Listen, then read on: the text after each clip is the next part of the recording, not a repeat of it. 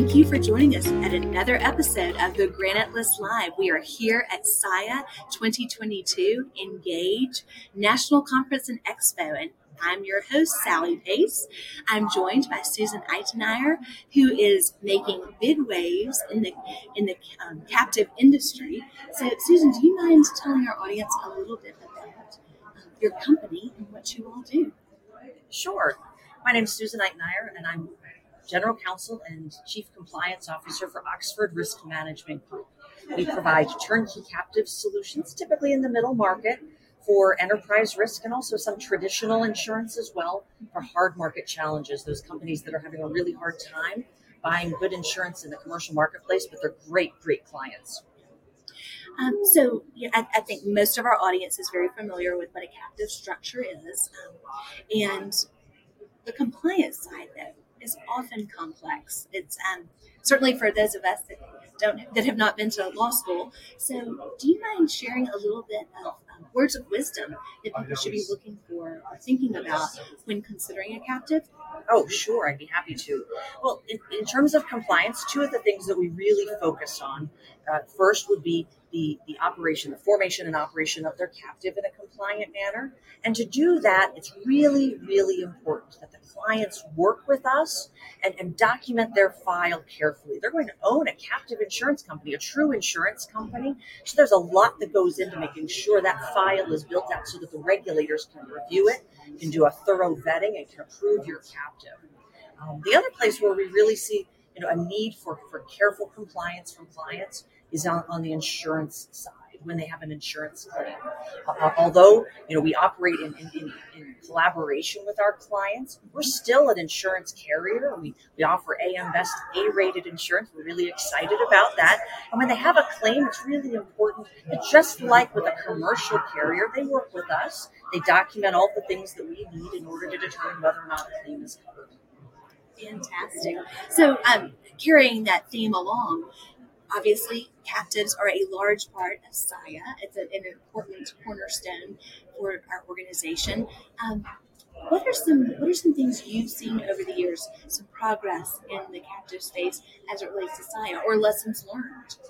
Uh, sure. Well, and I hate to kind of belabor it, but I do think that the pandemic has really shined a spotlight on the importance of captives. Um, some of the challenges that businesses have had I mean, we've had covered claims. Um, and we offered certain coverages that were very helpful for clients really trying to, to weather that, that COVID storm.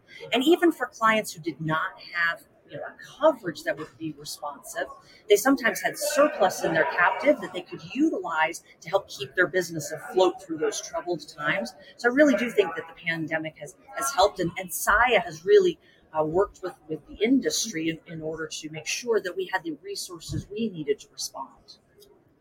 Yes, yes, I know that's been an important part of the education side of it. So, can you share some success stories that your team has has partaken in this past year? Something you're really proud of?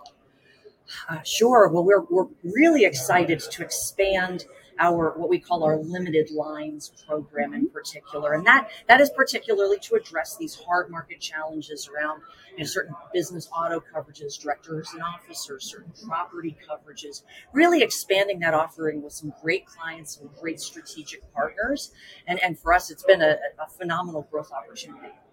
I'm certain your clients appreciate it too. Um, that additional layer. So, turning back to SIIA and the conference that we're all at um, any any top takeaways? Anything you've heard that, was, that really resonated with you? Any themes?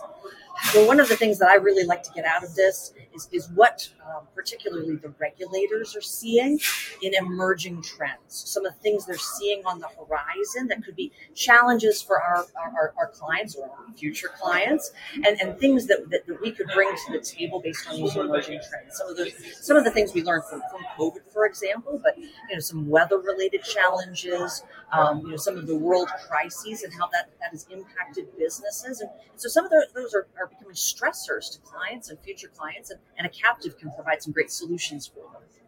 Awesome. Well, I know, um, you know, none of us none of us know what the future holds, but as you look into the horizon and you think specifically about the, the self-funded space, and that is what's so beautiful about the captive world is that you you open this uh, universe up to mid market, smaller size clients. Um, about that, what are you have any predictions that will that the industry will see over the next couple of years?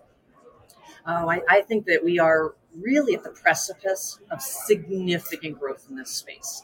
Um, the interest around it, it's becoming not mainstream. It's still very you know bespoke and unique, but I think that it, we're gaining a lot of traction because companies, um, again, partially because of the pandemic, have become much more focused on their risk management. What sort of risks do they have on their books that they could potentially shift to a captive?